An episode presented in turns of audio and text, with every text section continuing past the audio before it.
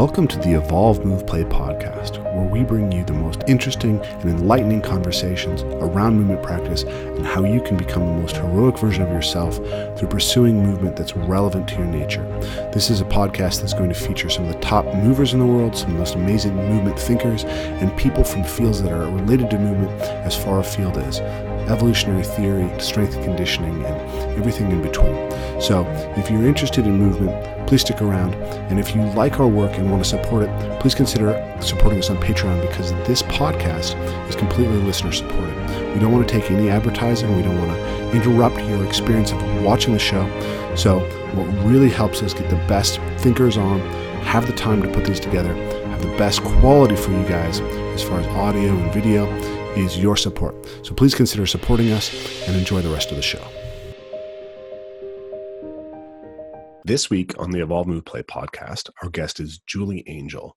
Julie is a documentary filmmaker and a movement teacher. She has been closely involved with Parkour Generations in the past and now works with Do and organizing women's parkour training and movement training all around the United States. She's the author of a book called Breaking the Jump, which is a basically an ethnography of the development of the parkour community. She's a fascinating thinker and has done a wonderful job popularizing some of the most important teachings in parkour. So I'm really excited to have her on the podcast and share some of these ideas with you. And she's been on a very interesting journey herself in movement. So without further ado, Julie Angel. Welcome to the Evolve Move Play podcast. Julie, it's wonderful to have you. How are you doing today? Thank you. Good to be here. Yeah, I'm good. I'm good. Yeah. Good Very good. So I uh I remember meeting you in um 2011, I think, something like that. Um no, maybe longer ago. It was a while ago. 2000 no, it was 2008, I think. 2008. I came to a uh, a parkour generations class was it? And you were there. Chris Keeley was teaching the class. There were 60 people in that class. Um, was, it, was that at Moberly in London? Yeah, it was. Yeah, but it got kind of crazy there at one point. Yeah, it was pretty crazy.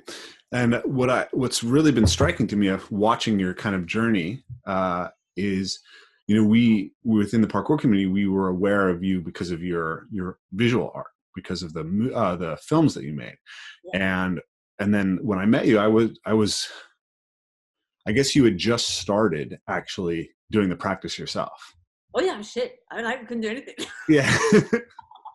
and at the time, you know, you looked like someone who hadn't uh, hadn't done any fitness stuff in a long time. You looked pretty pretty out of it, uh, and yet you you know, this is what ten years down the line you know now you're you're teaching it you're representing it you're organizing things all around the world doing it. And i think that's just a really inspirational story for people because a lot of people ask me you know am i too old to get into into this? Right? And so so I, I just thought that was a really cool place to start with. So tell me uh, us a little bit about your background and what it is that you're you're doing now with anthropology um, visual arts uh, movement arts. The many hats. So yeah. um so yeah, my background. Uh, I mean, I I trained as an artist. I trained as a as a filmmaker, and um, when I left art school, I really wanted to just do abstract cinema, which is a very kind of like fine art end of animation. I was into really experimental kind of work, and then you realize like it's highly unlikely that I'm gonna kind of be able to do that, even though I really love that. Um, but I really love documentaries and um, just stories. I, have just always loved stories and stories about people. And because the the kind of nonfiction side of life is, you know, the it's a truth that is stranger than fiction. So like, you know, some as many of the people we know and stories we know, it's like you just can't make that stuff up. Like it, it would sound too fantastical. Yeah. Uh, and I, I just had a, a, couple of very lucky opportunities to work with some friends who are extremely talented um, and made some projects that, that did well and you know it was just i was on my path as a, a documentary filmmaker and um, love love doing that. And then i uh, I'd, I'd been here actually in the states working on a project with a friend about pool skating in southern california. And um, uh, milan spasic who i was working with i mean he's uh, he's just effortlessly talented. Like you could you could just go like, oh hey Milan, like go go shoot that pile of bricks, and he'd make it look amazing. And I I could make it look quite interesting if I worked really really hard at it. Mm-hmm. And so you know I've I've been around a lot of people with a lot of talent, and I I just learn from them. I'm I'm kind of a grafter. Um, and so Milan and I had done this big project. Uh, I was back in the UK. I moved to London. I was kind of a bit lost and I just knew that like I love filmmaking, uh, but I didn't want to work in television. Television kind of makes me feel kind of dirty, and and I tried like I had a few gigs, and um, I'm not really a yes person. So when you're on set and you're or you're doing stuff with people, and and they want you to act like like this entertainment thing is the most important thing, you're like, guys, you didn't like cure malaria. Like, come on, right? you know, it's just I'm like I don't know. I just never felt fashionable enough or yes enough. Yeah. It, it just wasn't my world. And so I was kind of looking for um, film things. And I, I, don't even know where it came from at the time, but um, yeah, I wanted to do some evening classes. And there's a, an amazing institution in London called SOAS, which is the School of uh, Oriental and African Studies. It was the first ever anthropological kind of institution. Um, and so it's this kind of like bedrock of, of intellect and history and art. And I started these evening classes there. And um, to this day, they are the most intellectually stimulating hours of my life. Um, I would go to these classes and we would talk about, and I learned about visual anthropology. And so I remember on the first kind of icebreaker evening, um, Dr. Charlie Gore, uh, who became a friend, um, you know, it was like kind of you're going around in the room, and I was like, "Hi, my name's Julie. I'm an independent filmmaker."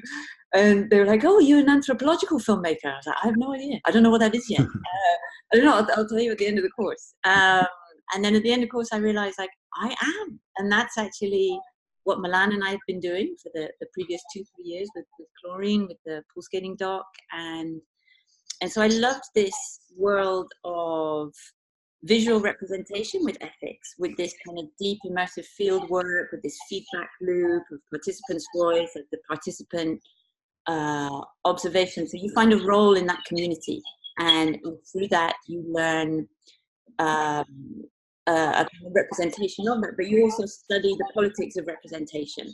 What do these words mean? What do these images mean? And when they're constructed together, what do they communicate? So that then the timing of that i just had to do a, an assignment about something and uh, and at the same time parkour was emerging into some little pockets of mainstream media in the uk so there was the rush hour bbc one ident um, and you know and that, that was just kind of wow. Like it's a beautiful piece of filmmaking and and there's obviously like you know a beautiful movement and and this story and everything to it and this juxtaposition of you know the man who has the freedom to leave the office across the rooftops of London rather than get stuck in the gridlock and the grind of the everyday and, and all of that, you know. But at the same time, it was so beautiful um, that it was presumed to be special effects. It was like, well, there is no real life Spider-Man.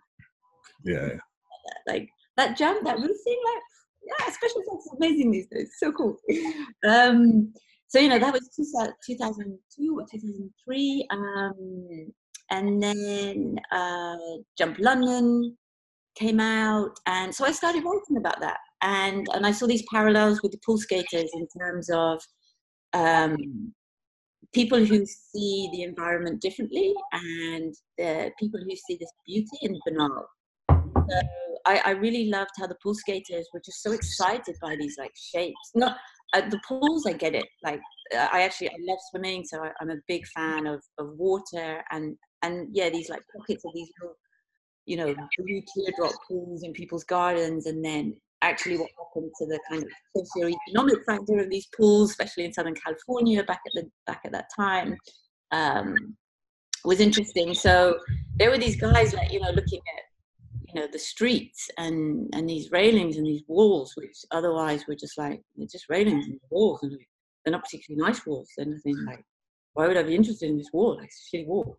Um, and uh, and they saw beauty in that and they used their imagination and they used their physicality in this artistic way. So it was an extension of themes and ideas that i'd been exposed to and was looking at um, but i was coming from this uh, this visual artistic framework embedded with a politics of representation and kind of an ethics to that representation and responsibility and role within it. So kind of fast forward a bit uh, fell in love with visual anthropology, wanted to keep doing visual anthropology, ended up being invited to do a practice-based PhD, so an AV PhD through Brunel University in London, um, and got in contact with uh, the kind of biggest London group at the time, which was Urban Free Flow. Um, they'd done some, you know, uh, articles in the Guardian newspaper and things like that, so it was kind of easy to get hold of them. And I didn't speak you know, fluent French, so I didn't want to go to France. Uh, I'd had this project where I'd been, you know, in the UK and in the US, and I just knew the the toll that, that that takes on you personally, and also for the project and the finance and all of that stuff. So I was just like, no, I'm in London. I'm going to do this. So uh, you basically, you know, I basically just started hanging out, and you know, I contacted Easy and said, "This is who I am, and this is what I'm doing, and can I come and film you guys?" And he was like, yeah, sure. He was, at, you know, at that, that point in Urban Free Flow's development, uh, they were saying yes to everything. You know, it was kind of the world was an oyster. And he was a filmmaker who just wanted to turn up and listen to them. And uh, I wasn't selling a product. I wasn't saying, "Hey guys, can you jump around?" I w- I wasn't directing anyone. I was I was just listening and, and watching. Um, and then what also kind of gave me like these kind of crazy credit as well was the fact that um, the chlorine, the pool skating project, involved some of Easy's heroes. So he followed the skaters as a kid. He was like, "Oh my God, you've met Lance Mountain. Oh my God, you know Steve Olson and Dave Hackett is. Fuck, you've met Tony Alva." And I was like, "Yeah, like they're not my heroes. Like super nice guys, really fun. Like, I, am not, a, I'm not a skater, but like, yeah, it was really cool, you know." Um, so you know i was very aware of my context and it's funny because you know you say so at 2008 you say you know like i'm obviously someone who hadn't been in shape and done fitness for a long time i've been training three years at that point mm-hmm. i started in 2005 so yeah like i've been sat down for 20 years you know i was the i was the active teenager who then just stopped being active because I don't know, I never consciously chose it. Um, but you know, I was at art college, I had different friends, I was doing other stuff. Like you know, I went from captain of the netball team, you know, did sprints, long jump, high jump, relay for Plymouth, City of Plymouth Athletics Club, and then to just like, no, Poof. sat down. So yeah, like starting training was killed me. Like everyone has the comedy story of the, especially that kind of training at that time It was just like brutal conditioning of like yeah, yeah. i remember you you cry and you die and you can't walk down the stairs for three days you know like and, and you can't laugh and you, you want to laugh but then like everything it hurts your abs and then you're like okay I, I need to drink loads of water because I heard de- like hydration is really good to get rid of this stuff and then you're like no but that makes me pee and getting off from the toilet it really hurts my legs and like and then you just look laughing I was I remember just laughing at myself this this is ridiculous. Like the scale of this is is ridiculous. So yeah and basically you know when you're when you're around people who are moving a lot it's contagious. And and what i realized from those early days is that um, people weren't up on rooftops doing crazy stunts and big things. Um, the everyday practice was was stuff that was scalable and adaptable to me. The everyday stuff was people playing on the pavement playing on the park bench playing on the the the low level things. Like there weren't there there wasn't like all the high baller stuff you know? So it was kind of um, but not many people were seeing that. And it was only because of what i was doing with my research that i was exposed to that. And because i was exposed to that side of it when there was a class that started six months after my research i was like okay i'm i'm going to go and do this. And that's how it began. Yeah. so you're telling us about uh, basically gotten us up to 10 years ago when we met. You had a background with visual anthropology, which, or fine arts, visual anthropology, and then that got you community. And so that's when I met you, and your films were pretty well known in the parkour community at that time. And then what's been interesting is you've you kind of really taken a from being maybe more of an outsider who's who's uh, um, documenting the community. You've taken a more and more active role, organizing things like the women's jams and or the women's movement uh, collective, see and do these projects, teaching your own workshops now. So it's been really interesting to see how you've you've gone through that path. So how tell us about the last uh, few years and, and how that's all grown for you.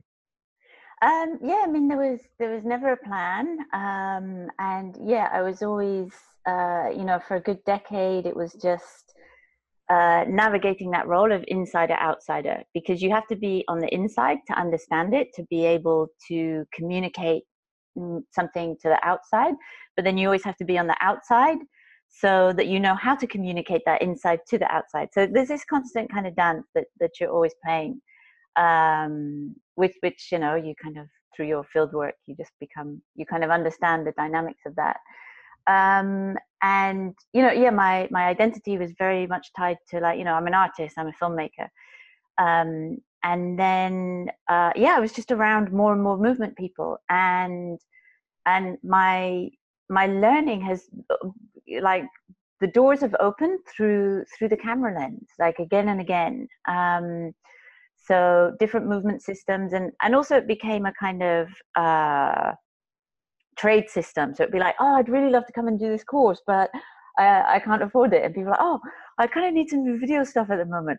Uh, could you come and do it and shoot some stuff for me? And i'm like yeah yeah yeah sure. So um so i i had these ex- experiences in different systems and and did that. And then yeah, I was very much uh, in a lot of them. You know, there weren't many women, and there weren't many women, um, and and women and people in general who were older than a lot of the, uh, you know, or of my age. There were a lot of people who were 10, 20 years younger. So I'll be, you know, 49 next week, um, and uh, so then people would just kind of say like, "Oh, would you, you know?" help me with that or you share with that or oh I'm, I'm around after the course for a few days like can i train with you and i'd just be like yeah yeah sure and i think because my journey had been like so slow it had been like the the baby baby steps so like i've had like every mental block scared of everything like I, I've really had I had to build up my my physical game and my mental game and the emotional journey that you're on through that. So um, you know, nothing came easy to me. So when it comes to helping people, like I get it. Like um, I, I have friends who are like so gifted in in their kind of natural talents that that I know at the beginning of their teaching journey, not where they are now, but at the the beginning of their teaching journey, they'd be like, "Oh God, what? Like that that person, like like say to teach a, a wall run, you know, the technique where you put the the foot and you use the momentum to go up the, the wall or, or up the tree branch or, or the trunk or whatever." Um, you I remember, you know, my when I first started doing it, like there wasn't one cell in my body that wanted to go and put my foot against this wall with any momentum. It was just like, that's nuts. Like that just doesn't seem like a good idea. Like there's not one cell in my body that wants to do that. It's like, no way, no fucking way. And but the other people like who who had been these kind of more, you know, uh, they had this higher kinesthetic intelligence than I had at the time. They were just like, oh yeah, you just go there and there. And I'd be like, there's no just go about any of this. Like, no, no, no, this is a big story. This is like, no, no, no, no. So, you know, the person who just like can't do that thing, doesn't feel ready to do that thing. Like, I just, I know I have a lot of physical empathy for people who are on a, a, certain type of journey who are returning to movement, perhaps. Mm-hmm. Um, so yeah, I'm a movement returner. Maybe I've never thought about it until right now. Um, uh, so yeah, and then it was actually um, life was just at a, a, crossroads a couple of years ago, and I moved to San Diego. And I was saying to uh, a good friend of mine, uh, Mary Beth Ganjemi, and uh, I was just like, I, I, I, don't know what to do. Like, I, I, just really, just really don't know what to do. She was like, teach movement. And I was like, no, I'm not a coach. And she was like, yes, you are. So you've taught me, you've taught my girls. Like I've, I've seen you uh, at workshops and, and you do that. She was like, teach movement. I was like, nah, nah. and then another friend uh, uh, in San Diego, I was talking to about parkour, and, and she was like, could, could I come and train with you? And I was like, yeah, yeah, you come out, come out anytime. And she was like, like I, I have other friends who want to come and train as well. Like, would you do a class? And I was like, well, yeah, like, I mean, yeah, just come, come train. Yeah, yeah, yeah, like, sure, just whatever, whatever. So it happened very organically. And it was, and then uh, Keiko, a, a friend in, in Long Beach, I mean, we met six, seven years ago um, at an event in Toronto. And um, I mean, she's she's 59, moves like a 20 year old guy, like phenomenal, just just phenomenal. Like yeah. big dive comes, barefoot wall run. She's just like so. And she was like, Julie, come come and come and share some of your ideas. Like I have a community. Like you you, you don't need to worry about anything. Just just come and share some of your ideas. So really, these three women, so Mary Beth and and Jill and, and Keiko were, were the ones who kind of started me on this like, yeah, do that. And then my friend, the other turning point was uh, uh, my good friend Jared Tavasolian, who I, is now kind of a business partner with me in Movement Snacks. Um, he asked me to train him, and I was like, "Are you serious? Like me train you? Are you joking?" Yeah, yeah. He's like, "This guy moves." So he was one of like he's been he's been moving since like in his teenage years and, and he did everything from the journey of like you know he was the gym guy the you know kind of wanted to look good bodybuilding and then he got more into functional and then you know he was part of Ido's like Ido Portal's like inner circle and he was doing all this stuff like you know he knows all these different systems and I'm like why why why do you want me to teach you? Like I love you and you're my friend like yeah let's hang out but you want me to coach you? And he was just like yeah Julie like you can do stuff that I can't do, and that doesn't make sense to me. I was like, okay, yeah, sure, let's let's let's play. So because we came from completely different ends of the spectrum of I'm all like free and improvise and play and outside and da da da da da, and he's kind of like had to go through this paradigm shift of like, but can you really get strong doing that? I'm like, fuck yeah, yeah. You seen Keiko? You seen that? You seen like, yeah. And he's like, wow and like so adding these elements of you know the the mind games and the emotion of it and like no there's no sets and reps and sometimes you've got to go out and just spend a couple hours doing one thing and to to know what your relationship is with that one thing. It's not so so yeah those people without them i wouldn't be uh, so it was other people having kind of faith in me and or just asking me to do stuff and just going yeah okay like, all right and then like and then you know you get to a point where you're like okay yeah, I'm a movement coach. Mm-hmm. and um, so yeah, you know, I, I, I had the same dilemma about writing a book. I'm like, I'm not, I don't write. I'm not an author. You know, you can kind of like, um, you can put yourself in a box more than anyone else can. So, mm-hmm. and then you just got to let it go. But yeah, do you know what? Yeah, I'm, I'm an artist. I'm an author. I'm a movement coach. Like, yeah, I'm a dog walker and I'm a chef and I'm a gardener. Or, you know, so um, so yeah, there was no plan and and again i'm i'm aware of my context. I'm aware that um, there's a uh, the, the power of physical empathy the the power of that the, this feeling of you know like them and us. And we can have that divide through anything. So like with with my my early days parkour coaches you know as, as lovely as, as they were you know my my own kind of excuses would run and dialogue would run you know like someone like chris or blane you know blane like nicest guy in the world like uh you know blane for, for all his like humility and kindness and gentleness and he'd be like okay julie just try and do this and, and do, do this and he would break it down to these like you know very achievable steps. And internally i'd be like yeah it was right for you blane yeah like I've seen the size of your legs. I've seen I've seen how strong you are. I've seen how you know, and so you know we run our bullshit. Um, and and I know the power of physical empathy when when it changed, and then when the first time I had a female parkour coach, I couldn't run my bullshit, and I was just left with like, well, well, I know Antti and Fizz have just done all of that, and they wouldn't ask me to do anything that they've never done themselves. So I can't I can't run that bullshit. And whether that is your excuses are your you know your stereotype kind of bias around whether it's your your age your your gender your background your um your height your your whatever whatever the thing it is that you have you know we kind of uh, run our own stories sort of unchallenged sometimes. So um, yeah, so for a lot of people, yeah, they may not feel the same turning up with a, uh, or let's just say sometimes people feel more comfortable to go like, okay, I'm training with this woman and she's of this age and I know she she's on her, you know she's had her return journey and so maybe she'll help me with mine you know? So um but yeah there was no plan. It just kind of happened.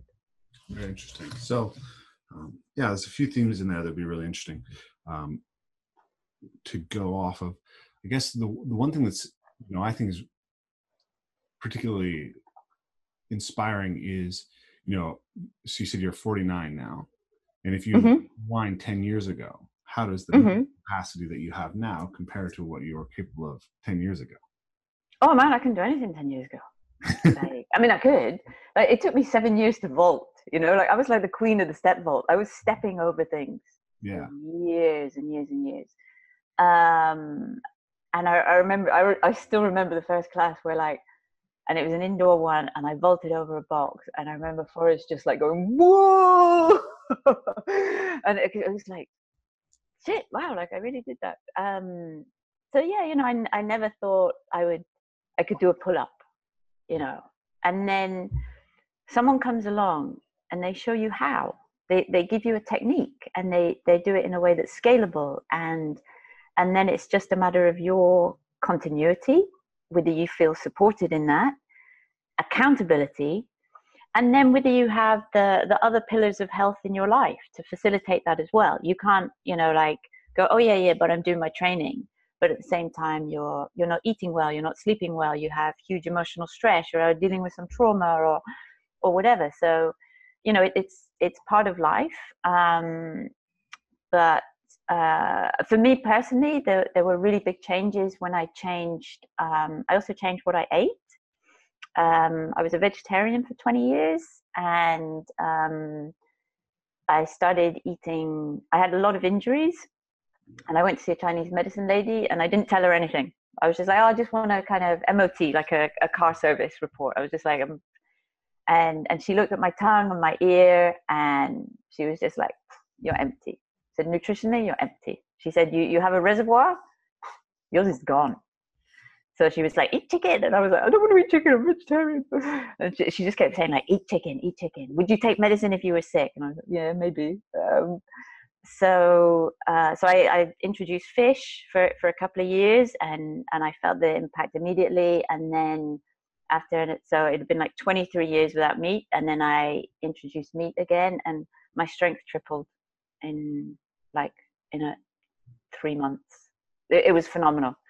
So what I changed facilitated basically I would go out previously I would go out and train and I and it would be great and then the next day uh, it wouldn't be kind of like muscle ache or pains it would be exhaustion yeah. it would be a, a, kind of fatigue and it would take me two three days to recover from that fatigue until I felt then ready to go out and kind of you know move again in a in a more exertive kind of way and then with with these changes for me personally just meant I could go out and train. And I'd wake up the next day, I'd feel amazing. I'd go and train again. um, so that was a big factor. And then also finishing my PhD took a lot of stress out of my life. And as soon as I got rid of that, every time I went out and trained, I like I broke a jump. Like just new stuff happened. It was just like so um yeah, I can't remember your, what your question was. like, Doesn't matter. It's good. Uh, so, yeah, those are two actually is interesting. That, that's come up a lot recently. The the the impact of recovery on these things. Mm. I know my own personal practice. Uh, yeah, I, I, sometimes push myself really hard, and I get that exhaustion. I, I just came back from uh, three weeks on the road in Europe, and mm-hmm. I really performed at a higher level than probably I've ever performed for a longer, more wow, yeah, period of time. And on the flip side of it, there was a real down and kind of energy low. And I've been thinking a lot about uh, how to build a better recovery practice. Mm-hmm. Curious for you. If I'm, I mean, I, I'd like to know kind of what your movement practice looks like right now. Like, what's the the day to day look like? What are the elements that you're bringing in? But also maybe what your recovery practice looks like. How do you take care of your body so that you can continue to to to wake up and feel good and want to train tomorrow? Mm-hmm. I mean, the the one of the main things for me is like I'm I'm training for life now. Like a- after this kind of you know like you know age 35 return to movement kind of uh, joy. Like I'm not I'm not training for anything other than being better at life. Like I'm not I'm not training to shoot a video, to enter a competition, to to do whatever. I'm just training to like have a really good life.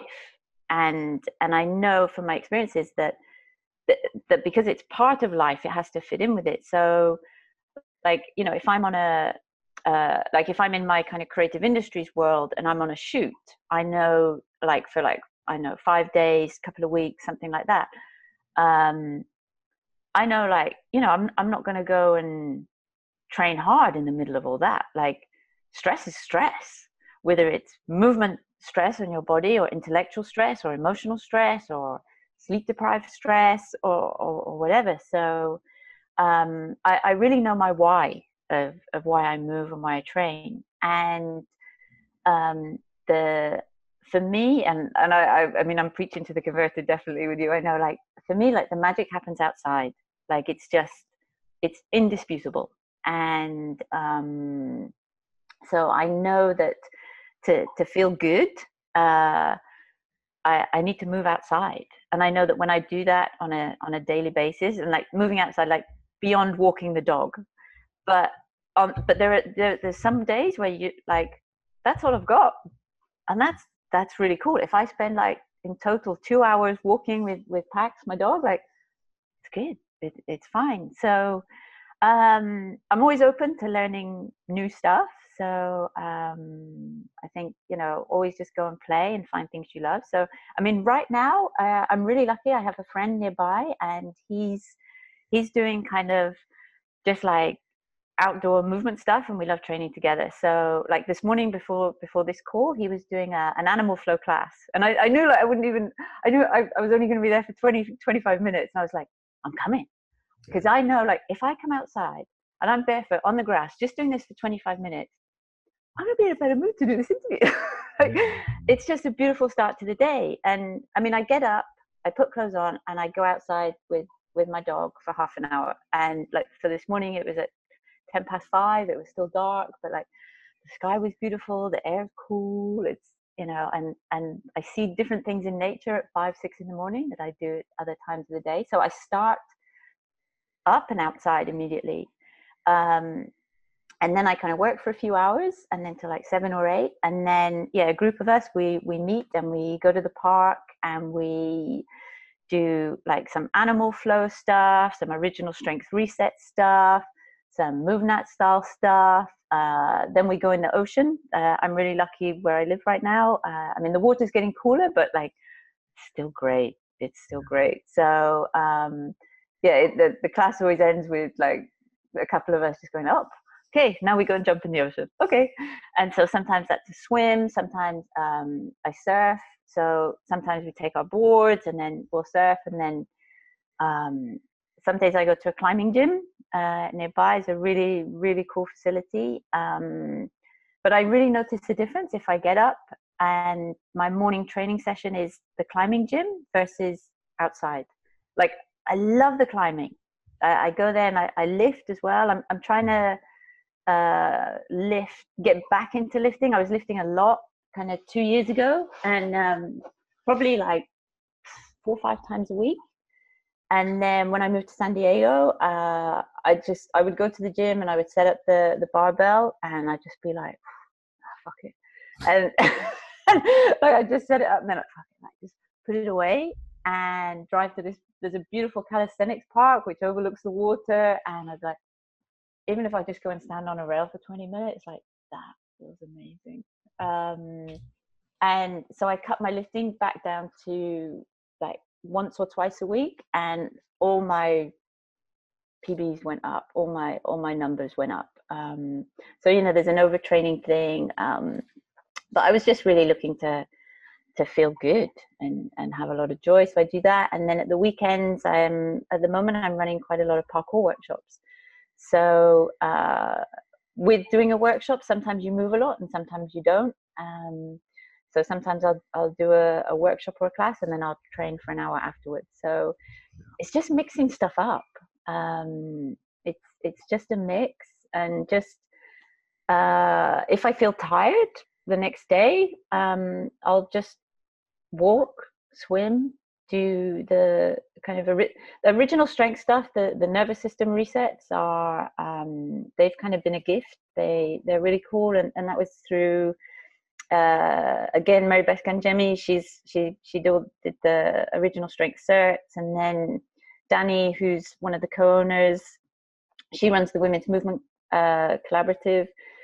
So um, uh, Jared is is a, a, coach as well. So um, yeah, I've just kind of learned from them, and I incorporate that, and and it's just this like going back to simplicity. Uh, this idea of like, well, things don't have to be really complicated. They don't like, you know, it's like, well, something as simple as just being like, what, really? Like you're just kind of on your knees and you're just rocking and doing stuff like that. It makes you feel good. It's like, yeah, it, it, like do that for five minutes, you'll feel amazing. Um, so, and, and, you know, I sleep, I sleep a lot. Um, if I'm tired, I nap during the day. I'll set the alarm 30 minutes. Um, if I sleep, great. If I don't, great. It's fine. Um, so I'm very in tune and aware of when I need rest. And my my lifestyle is fortunate enough through working freelance that I'm like, yeah, like I'll I'll rest now and work later. So, you know, the only time I'll set an alarm is if I have a plane to catch. That's that's it. So like I wake up when I'm ready. Um, I go to bed really early. I get up early. Um, eat well. So there's just no. I don't know. It just comes back to like joy and meaning. You know, like I have some movement goals every now and again, but I'm not hung up on any of it. Uh, there's no dogma. There's no kind of I'm just like yeah, like you know. So sometimes like you know after after we've been in the, in the sea, we'll come out and like on the way back on the the car park, there's a, a nice big railing. So it's like it never rains here as well. So like I don't get to train that slippery rail work. So it's like okay, our feet are wet. Shit, okay, we've got to walk the rail. You know. um, so uh, yeah, just mixing it up and and knowing and not not prejudging also like how i feel in the morning so you know movement begets more movement so once you start moving it's only then that you can actually see well maybe today is a good day for that. Or like god yeah i really want to move and then you go out and like you know you do a few climbs and you're like i'm fried. Yeah. Right it's not the day it's not the day for it. And it's only through experience that you can learn to know what's lazy what's an excuse when when is it a really smart move to go today's not the day for that jump. Today's not the day or like okay maybe i am capable of this. Like my, my friend bruno and i were, were training in this tree the other day and he could do this beautiful move where he could just like kind of like run up the trunk get his next leg to the second thing and then move around. And i had to do this kind of like it scared the hell out of me just to put like you know one foot on the trunk and then reach for the branch and and do the movement. And and we, we've trained together a lot uh, over the years. He's he's a kind of parkour guy as well, and and he was just like, "Ah, shut up! Come on, you got it, you got it." And sometimes you need someone else there to to call you out, and and I was like, "Yeah, yeah, but you know I'm slow." And he's like, "Yeah, yeah, yeah shut up, yeah, yeah, yeah, baby steps, whatever, just fucking do it." Yeah, I'm like, okay, yeah. So you know, you there's um, you need to be honest with yourself, but I mean, sleep. Most people just don't sleep enough yeah, well, I've got. It's it's when you get strong, you know, and, and you know people have kids. They, you know, they're like, I'd love to sleep. Yeah, love to sleep. But there's life. There's you know, life life goes on. So it's about finding the relationship of where movement sits within your life, and then are you making smart decisions for longevity based around that? Yeah. So I wanted to go back to this. Uh, you said you have a really clear why for your practice, and this is mm-hmm. one of mm-hmm. the fundamental things. I think it's the the thing that probably distinguishes people who who are able to maintain a practice long term more than anything else is getting really clear on their why. And I think when you're not mm-hmm. aligned with that, that's when you're in danger of burnout, in danger of injury, in danger of a lot of these things. So could you unpack that a little bit more? Like what what is it that really you, you feel like you're gaining out of these practices that makes you come back to them? So um, for me, the like the I don't have a sporting ego, so that makes it a lot easier and I've seen other people struggle with that because and and I think this still goes back to like my primary identities as an artist. If someone said like you you're uh, you can only be creative up to this certain age, be like shit, that's like, that would just be like a huge dilemma. Yeah. Um, so uh, so for me, like when when I move, I it, it's that beautiful like flow state of here and now. So it's a the, the the things I do in the way I move require me to be in the present moment. And the the ability to to engage with that on a regular basis connects me to my unconscious mind like a deeper sense of self. And i find that the most rewarding experience. So um, i was talking to a friend the other day and i was saying you know like parkour is the physical output of the expression of your subconscious mind. So there's, there's there's nowhere to hide in it only you can do the move or whatever and whatever the you know the the cognitive kind of chatter is um the the deeper emotions and the deeper sense of movement is what plays out when you're in a practice that requires you to be in the here and now. So you know some days the here and now is just playful. It it's just joy. And other times it's like my knees are physically shaking i'm scared and and other times it's like shit i've climbed this high. I, I need to find a solution but right now i'm so scared i can't make decisions. So and it's knowing like okay well just keep going keep going. So i i i do two things happen when i move. I get to see who i am and i get to learn who i am and improve on who i am.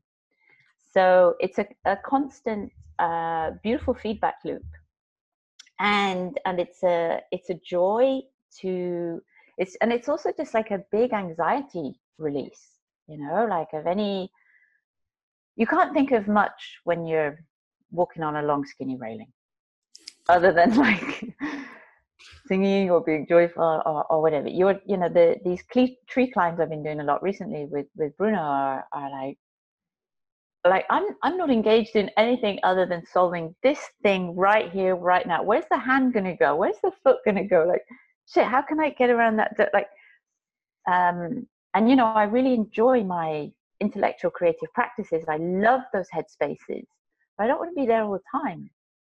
And and i also love through you know that's kind of one element of it. And then I love the the sense of empowerment I have in my body. I love the fact that like like I had, I had some funny stories recently, all, all, all with Pax, my dog. Of um, you know, he we were in a, a an enormous dog park.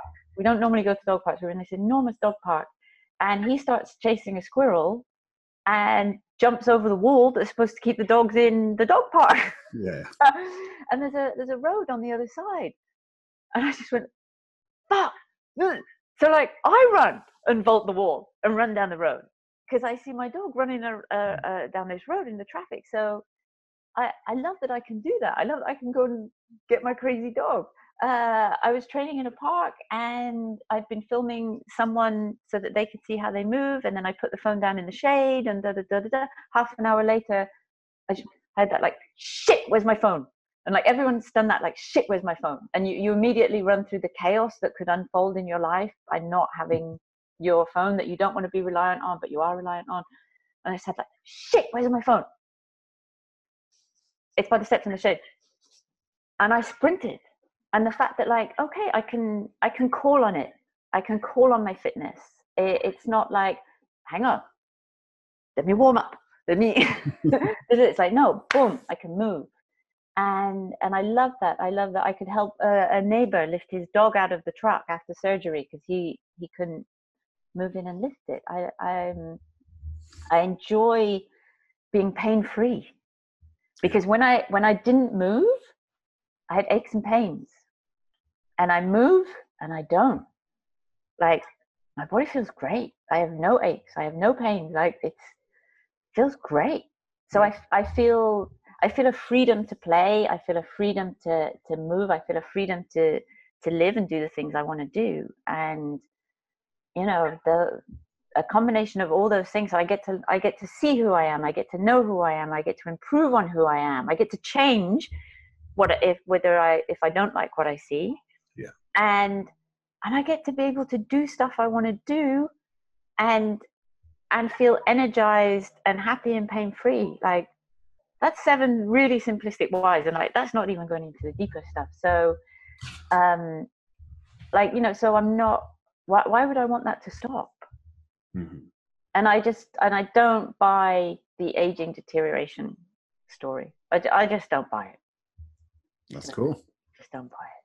Well, you're a good good example of of things going in the opposite direction, which is really I think inspiring for people. But um, yeah, what you said was very aligned with with how I tend to think about it. I tend to think of movement practice as a um, as a laboratory for character. Right? Sure. Yeah. Yeah. Yeah. A place where you go and you get to look in deep at yourself. Yeah. And see what's really there, and it's a place where um, you get punished for lying to yourself really quickly. Oh, oh, you lose. you you just it's not it's just not going to go well. And but some people are also not ready for that journey. Mm. And I I've seen it when I've done kind of like workshops as part of other events as well. It's like uh, Williams Belle always said this. He's, he always said like you know everyone can do parkour, but parkour is not for everyone. Sure. And and you know that can be a, a, applied across you know many movement practices. Is when when there is this element of it opens up areas of self reflection for you, because mm-hmm. um, not everyone wants to. It's not in alignment. They're they're out of rapport and they're out of alignment with their own sense of self. So if their sense of self is I'm strong and able and independent and da da da da da, and you give them a challenge where maybe other people who they haven't identified as being strong independent people they go and do it with ease. And you then that person's asked to do it and then that person's scared of it. They then have to face the fact well in not all aspects of your life are you strong and independent and able. And that's that's uncomfortable. That's that's you know and you know that's where the growth is and the learning is and there's a space for joy as well. And and and i've seen people uh um yeah not not react well uh, to that. And and when you've been through those own, you know your own journeys yourself you're just like oh yeah okay that's that's they're at that bit. Okay cool yeah yeah. They'll maybe you know it'd be great it'd be great if they spend time there but maybe they're not ready for that. Maybe they don't want that. Yeah i think i might sort of shift that what he said uh what william said. It's not so much that it's not for everybody is not everybody's ready for it where they are yeah there yeah, can yeah. be other pathways yeah uh, and and some people i think are are are also stuck in it right i think that oh yeah the movement practice is a really power is probably the most powerful way to kind of look deeply at your character but i think any practice in which you can develop a lot of local competence mm-hmm. can become a place of comfort that that allows you to not to not pay attention to all the places where you're actually weak mm-hmm. and you can just say well yeah, I'm I'm scared to talk to girls. I'm, you know, mm-hmm. I mm-hmm. can't deal with confrontation in my job, but man, I can jump really far. And so I'm just going to go do that. So what? yeah. So what? Then you're, you're just a prisoner to your ego of the practice. Yeah. And I, I've seen that many, many times. So people say like, oh yeah, that person, yeah, but they must be really brave. And I'm like, that's bullshit. That's not brave. Like, show me someone who's dealing with a parent with Alzheimer's. They're brave. Mm-hmm. That's brave. Like, so again, it goes back to where do you position this within your life? Um, and and if, if if the lessons only stay in the movement practice, then then that's the, that's the space for growth. If if the lessons are impacted into life, that's the potential for for growth there. Yeah. So um, yeah, the the kind of movement prison ego is, um, and I you know I I understand it, I get it, but um, it's so uh, it's a shame for that person having been kind of embedded in a lot of communities like this, do you have any advice for people on how to avoid that? Stay humble. Stay humble. Stay humble. Yeah. You know, don't don't take yourself so seriously. Stay humble. It's it seems to me that one of the things that really helps is is really being clear about what the aim of the practice is. Mm-hmm. This, uh, in in your book, uh, Breaking the Jump, there's a there's a a description of uh, Williams Belle. I think mm-hmm. he was like 11 years old. yeah. and he broke a big jump. And for him, yeah, yeah, he's nine. Yeah, yeah, yeah, the beginning. Yeah, yeah. and for him it was a really powerful and meaningful thing and he took another uh, kid there yeah they, uh, and he broke the jump and he could see that the jump didn't actually mean yeah just like yeah so what and and so i think you know williams extracted the idea that it was the meaning that mattered not the jump yes yeah that's the key realization is that if you're not extracting the lessons and and applying them more broadly then uh, the practice isn't serving you the way that it could. Yeah, I mean, there's uh, there's value in all of it, and it's just you know like so you know for Williams there there were more layers. There was like okay, there there was the the physical, the physicality of of the jump. Like, is it good that this kid went out and and achieved something he didn't think he'd be able to do? Awesome. Was it good that he was outside? Yes. Was it good that he was moving? Yes. Uh, same applies for, for his friend. Was there still value to that experience? Yes. Williams just then extrapolated that and then applied that as a metaphor for like, wow, well, if I was scared of that one thing and I was able to overcome it, then I can overcome other things in my life that I'm scared of because I know that that's what worked in this scenario and etc. etc. Um, so it's not that there's there's just different levels of value so for someone who just goes out and they do a class and they kind of just they just jump around and they have fun, like there's value to that. There's also value, you know, is there there's more potential than that. And I and I think that's the thing. Um, and on different days, like, you know, not everyone wants to go deep. Not not everyone wants to deep dive into like, oh, you know, this this kind of uh, emotional transformation. But then and also you know different things will speak to different people at different times. Um, so but there's always uh, with movement there's always value. And whether that value is like someone walked around the block today. Um, because i think as teachers we we never know that person's story you know like we never know like well actually what's what's going on in their life? Like you don't know the the, the silent ptsd they're dealing with. You don't know the you know the the the phone call they just received. You don't know. The thing that you know the medicine they need that day from their movement maybe it's just is actually just to turn up and, and be with six other people standing outside. So um you know in the same way you know you can never like you know you say at the beginning of a class like oh you know okay so you know has anyone got any injuries is there anything i can you know i need to know about and can you you know share and we can make it scalable or whatever like i always say to people as well like please take responsibility for yourself. Like only you actually know your story.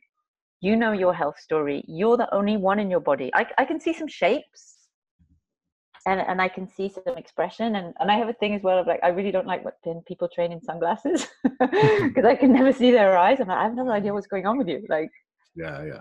I can't see your eyes. I have no idea what's going on. Um, That's a great point. As a teacher, you need. To, I need to see it. I need well, you need empathy. Empathy is one of your your primary powers as a teacher. Maybe your, yeah. your first necessity as a teacher is the development of empathy. Sure. Closing off one of their primary uh, yeah. Like, are you are you smiling? Are you crying? Are you glaring? Are you terrified? Like what's like show me something, you know.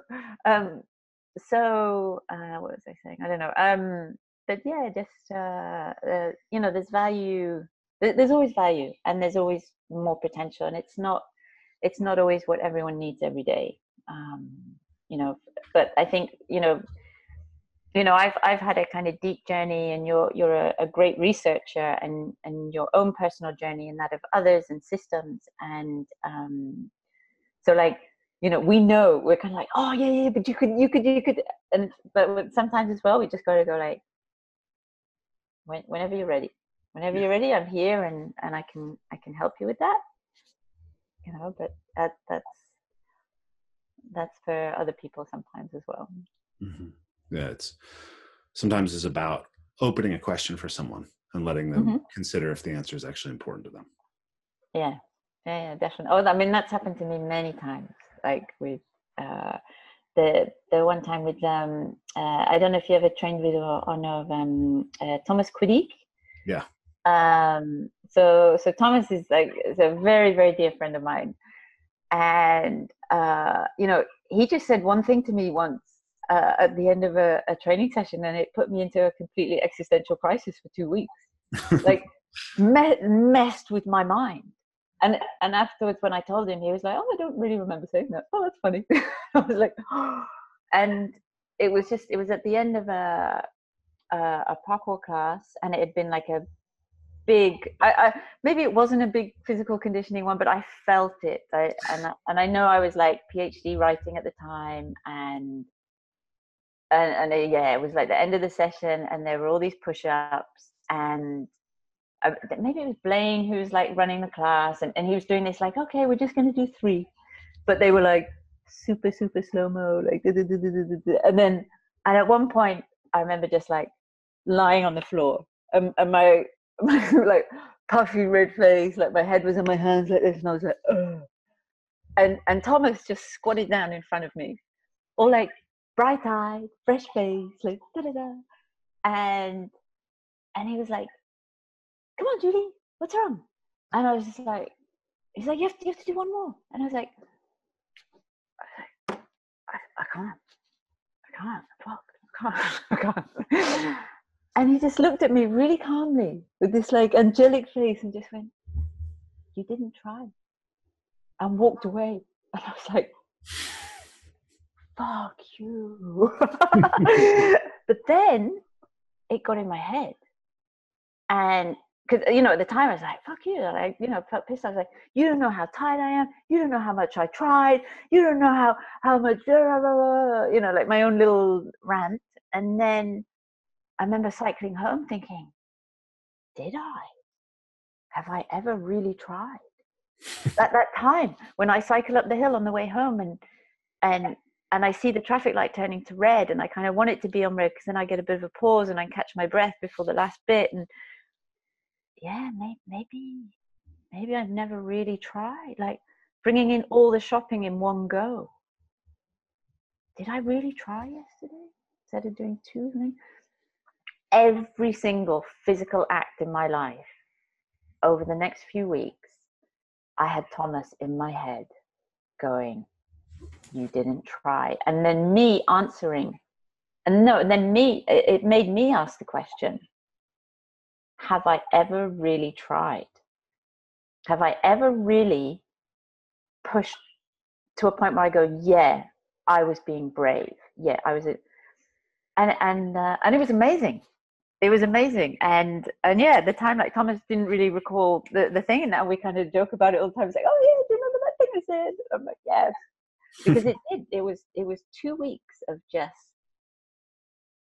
questioning every physical act i'd done and the layers of effort i'd put into it and i was it was obviously i think i was just ready to i was ready for that like he didn't say that with any malice. He didn't say it. You know, we're great friends, and like you know, we we kind of take the piss a lot, and um, so there was nothing. There was nothing mean. There was nothing like you know, like I've said way worse.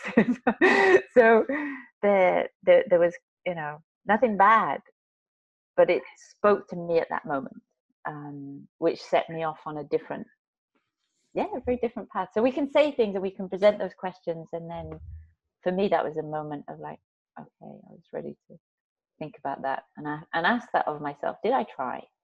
You know? Um, have i have i ever really tried to stay in balance to the point where i've got like fire in my belly and i'll do anything to stay? Have i really done that? Have i have i explored that or do i just go uh, no Cool. So that that brings up two kind of it's a great story, and it brings up two themes that I think are that are interesting for me. One is to me that's like a it's almost a philosophical lesson, right? Oh, completely. Yeah, yeah. it was. Like you said it was an existential crisis. A crisis, completely. Yeah. yeah. And and there's this um there's this interesting thing where uh, you know, I, I, think I heard you say this in a podcast recently. Parkour is a philosophy with a physical practice. Mm-hmm. Yeah. And, and, so people, I remember it's not so much a, a, thing that people within the parkour community seem to talk about now that I notice anyways. But in the early days of parkour, especially on the forums, there's a lot of mm-hmm. discussion of the idea that parkour was a philosophy. Mm-hmm. And, but I can never get anyone to even define parkour itself. Mm-hmm. in a succinct and clear way and mm-hmm. and and it seemed to me that um the parkour as a philosophy has never been has never been abstractly represented really clearly it's an mm-hmm. embodied philosophy mm-hmm. and it's inchoate in a sort of verbal way especially because we have a, a language gap between mm-hmm. and and and the rest of the world but so there, my first question is what is your view of of parkour philosophy but then the other question that was embedded in that story you told was there's something about the physicality that's necessary to the philosophy and mm-hmm. it, it would have been very difficult for someone to have created the same question in you without the physical output and this is what's what where i think there's a, a necessity for the marriage of of physical practice and sort of self-cultivation practice it's it's there that we get to to look at ourselves more deeply in some way than than than almost anything else. And so i think there's there's something really interesting in the embodiment of philosophy that's happening with something like parkour. So i was just curious to get your your your take on what is parkour philosophy and and what does it mean to you? Yeah i mean uh, so I, I, will answer that hopefully clearly. Um, but yeah so i mean movement is an emotional practice and i think that's the the missing part for for some people because um, they just go like, "Oh yeah, it's this physical thing," and it's like, well, the nature of challenge and the nature of overcoming an obstacle is there's more than a physicality to it. And and it goes back to this mindful practice of self discovery of what are your limits and your potentiality emotionally and physically in that moment which is why I, I really like the kind of humility that was with um, a lot of the coaches that I was exposed to at the beginning. So, um, like, uh, so Stefan Vigroux always uh, kind of played a big role for me, and and Johan and Thomas, and um, because there was this thing of you know like never say you can do something unless you can do it right now.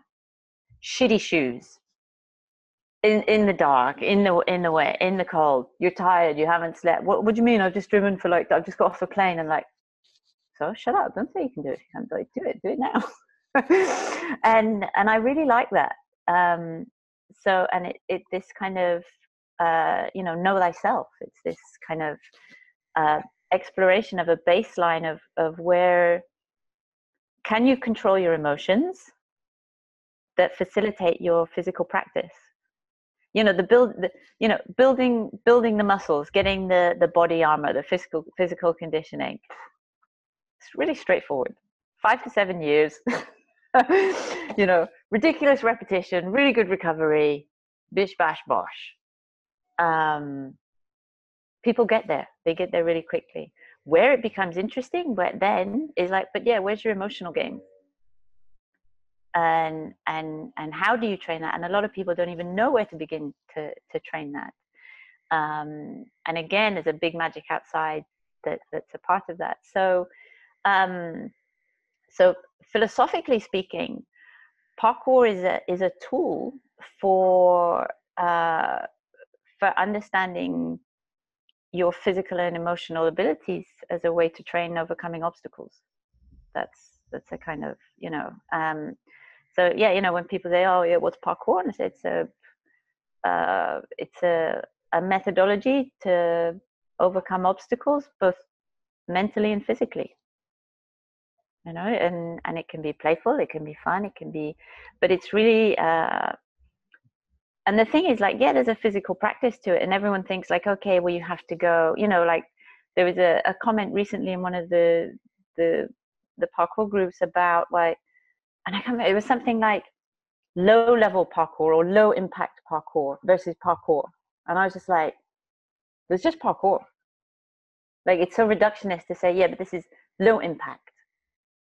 And I was like, no, no, because so for someone who's uh, for someone it can be so effort, fear, and fear, and your ability to control your emotions and your body are very personal and they're very relative to the individual.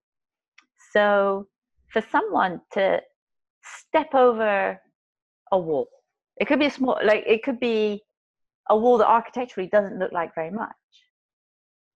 But for like what it's going to take one person to do that is completely different than the experience of someone else to do that. So how dare someone else re- re- like define that as like well that's a different practice. It's like well no because that person has their own story. And for them to overcome that obstacle may be huge. You just don't know their story. We just presume like okay but if you can i mean um, i think you know like the most boring question in the world in parkour is like how big's your jump? It's like just like that there's just no interest there whatsoever in in in that and that's why with i mean i've been very lucky with all the the filming i've done to be exposed to these really like beautiful elite movers you know and like I I love it. It's it's beautiful and it's wondrous and and it's reframed uh, a reference of what's possible for the human mind and body to do. And it and it's mind and body because you don't play those high games and those big games without a mental game, you know, as well. So, you know, I see someone like um, like Bobby Gordon Smith in London, who's just like just like his kinesthetic intelligence is just off the radar, you know. Um, so for me, like Williams, Williams Belle, someone like and Bobby are probably the most creative, beautiful movers I've ever witnessed. Like on ground, you know, they're just uh, you know phenomenal. But then you know, there's always someone else is coming and then they're adding their flavor and they're adding their mix or whatever. And like but who's the bravest parkour person? Who's the person i've seen move with the most soul? The and like give like every time? Katie stanford in london. Who, who no one knows of unless they i mean she writes amazing very entertaining blogs. Um, and anyone who's trained with katie is just blown away by like the spirit with which this person handles everything is just like man like give, give, give me a drop of what katie has. I, wow the things i'd achieve in my life you know? So um george um george Hebert said I, I believe i don't know the quote precisely but something along the lines of you shouldn't measure someone's practice by the height of what they achieve but by the gap between where they begin and where they end Exactly. Yeah, I, I'm a I'm a true supporter of that. So you know, it's about it's about effort, and that's personal and that's relative and that's individual and you know so that's you're not you're not handing out medals you're just um you know do you bring heart do you bring kindness do you bring what what do you bring to yourself and what do you bring to others? Um and uh and that that's what i try to i really and and for me that really links into inclusivity of like who feels welcome here? Who's who's invited to to play? Who, who's invited to this group? Um, because i you know i was i was the person who was at the back. I was the person who slowed everyone down because i there was me moving like just you know starting to move in this very unlikely situation with people who were really phenomenal movers and there was no one in between. It was like there was me and really amazing movers. Yeah. and and the the kind the generosity that those people showed me of they were just like yeah, yeah julie if you want to come and train. And i was like really? Really? And i mean i would obviously never do anything that they were doing and but they would uh, like someone like uh, Yao Gogoli in, in London, like he was always just like, Julie, you can come train with me anytime. And uh, and that that was amazing. You know because i'd be like what? Like someone you know like me someone who moves like me can go and train with someone like you. He'd just be like yeah don't be stupid you know? And um and he would always then like set set challenges for me or you know he because at the beginning it's very difficult for you to to believe in the sense of your own possibility. So you don't always see the the things and then other people need to like set you those challenges. Um, and and especially if you don't have that confidence in the beginning of your movement journey of going like i mean like johan Vigroux was a, a really amazing one for that. So because he he hated training indoors which made him the best indoor training coach. So because everything that he set up indoors wasn't didn't have any reference to how anyone else did anything indoors. And because he just he just knew outdoors. Yeah. So and he would set up these these stations and uh and he would like you know go okay we're going to do this and you're going to go from there to there and there to there to there. And i'd stand at the beginning, just like going like nope nope nope wait like fucking ridiculous nope no maybe that bit there? And then you know an hour and a half later it's like wow. Like still like no no no no. And they're like yeah i did that bit and that i did that whole bit there and that whole bit there. So um it takes a lot of repetition of having that experience to know don't prejudge what you think you're capable of. Mm-hmm. so i can go to somewhere and if someone says like oh how about that for you? This da da da da da da or someone else does it and i'd be like shit i would have never even looked at that and then i know like well i don't know just start. And and it's that thing of go just start. And then because you never know like an hour and a half later or 10 minutes later you may have just done things that you would never have believed possible. And and once you do that within a movement practice you you have the emotional and the physical embodiment of that. That's when you apply that to other elements of your life. So yeah. that's that's the crossover for me yeah it's it's it's sort of it's a it's a philosophy embodied and maybe yeah, yeah. The, the, the the key here you, you said earlier that that movement is an emotional experience mm-hmm. um, but you could also say that emotion is a movement experience yeah yeah yeah mm. but it's it's a duality it's it's a dance and and i think lots of people are always trying to be like oh yeah but the mind this and the body that and i'm like it's a dance the body mind yeah, yeah. so there uh there's just just to, to kind of hammer in this point because i think it's really interesting there's a research that came out recently that said so traditionally we believed that people primarily process negative emotion in the mm-hmm. right hemisphere which is mm-hmm. left half of the body and positive mm-hmm. in the left hemisphere associated with the right half of the body mm-hmm. um, turns out that's only true in right-handed people. It's reversed in left-handers. Uh-huh. It's mixed in ambidextrous people. Great. So what it looks like is the the way that your body or the way that your brain processes emotion is is coded off of the way that you use your body because mm-hmm. we use our non-dominant hand to move things away that we don't want mm-hmm. dominant hand to get things that we want mm-hmm. so like the very basis of our emotions is an embodied experience mm-hmm. so um so yeah, I, I, think that's an interesting thing for people to think about. If if you if you want to, that these these tools can be really powerful in integrating these different systems. Oh yeah, yeah, yeah, for sure. Yeah. And uh, yeah, it's funny. Uh, you mentioned um, eh, Bobby because uh, I was I got to train with Bobby for the first time. Oh, ever when I was in London, and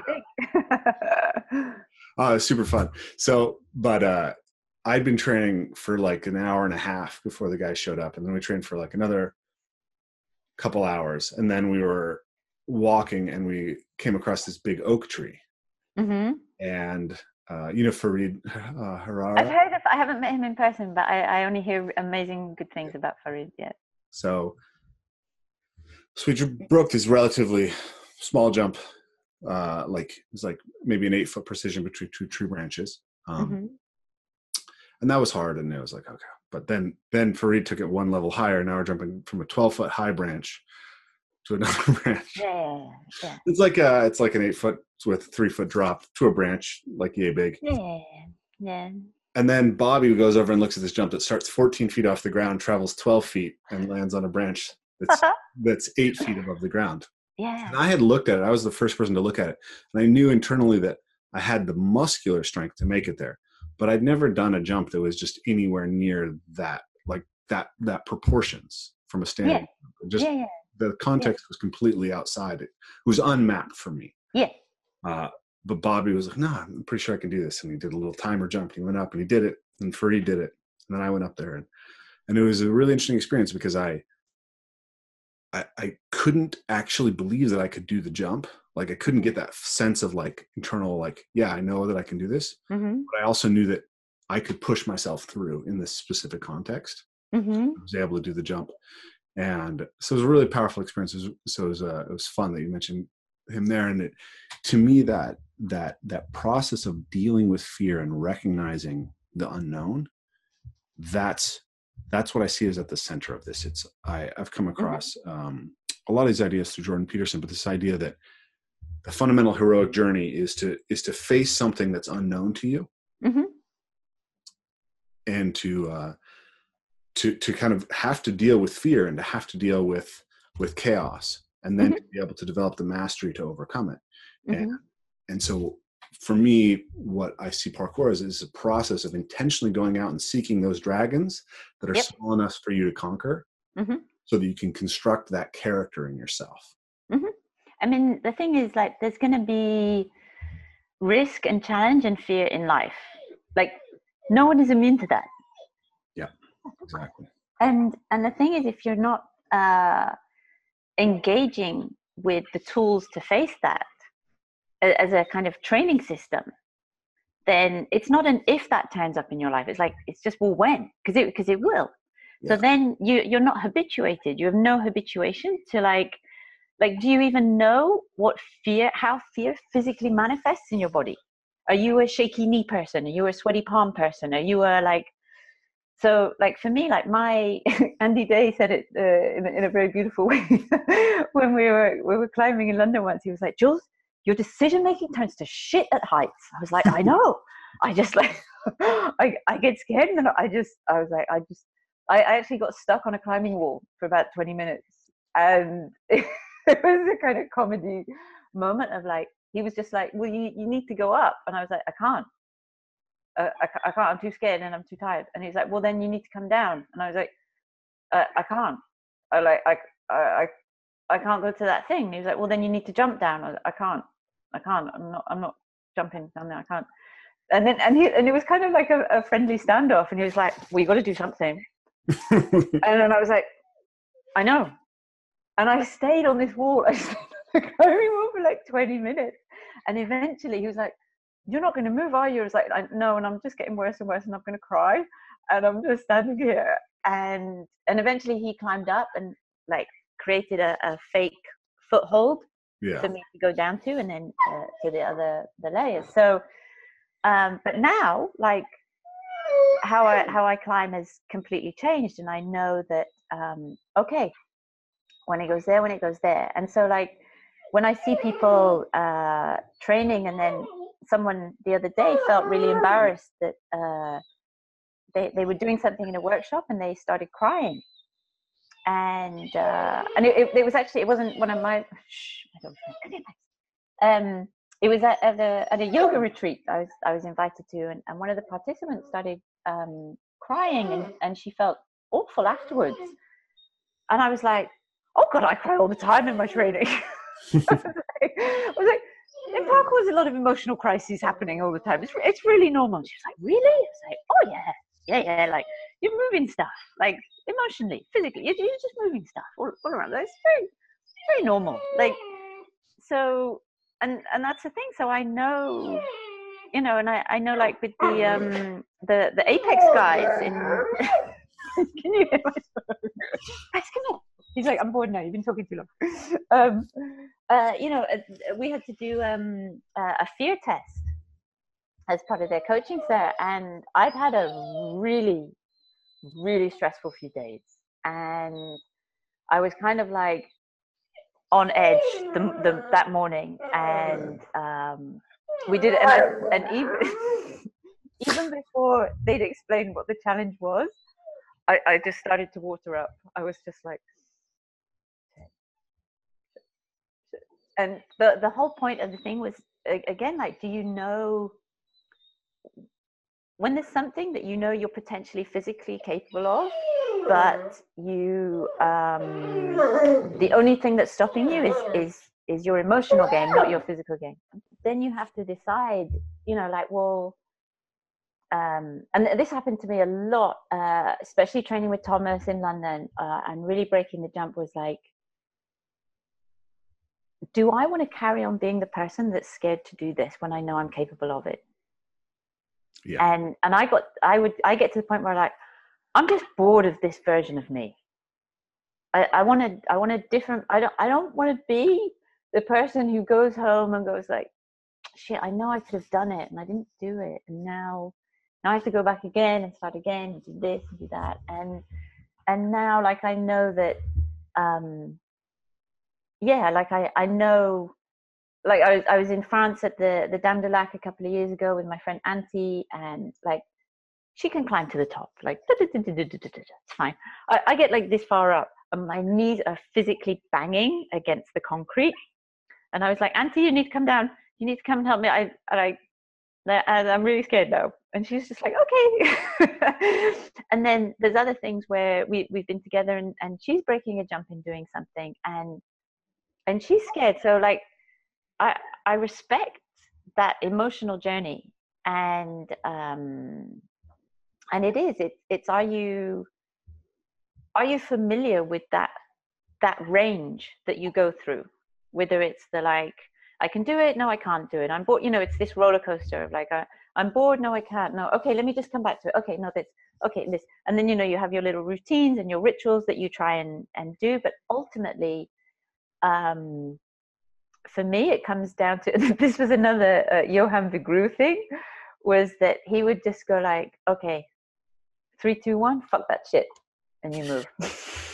because at some point, when when you know you have the physicality, when you when you recognize that it's the emotional boundary that it, that is holding your, you back, only you can flick the switch, and you have to decide whether okay this is a good decision. This is the day i want to make that commitment. This is the day uh, i'm gonna i'm gonna change. This is the day i'm gonna do those things. And and it, hap- it happens at a very subconscious very fast level. So it's not you know voiced out or, or anything like that. It's, it's these very embodied emotions. Um, so you know i know sometimes and and having for me this little ritual so i i borrowed it from johann so if I know like, okay, I'm training something, then I want to do it, and then I'll be like, okay, I, I can stand here all day. I can stand here all day, but I've decided I want to do it. Yeah. I know that I can do it. So now we're just looking at when. okay, and then you go back. I know I want it. Do I want to do it? Yes. Am I capable of doing it? Yes. Okay. Mm.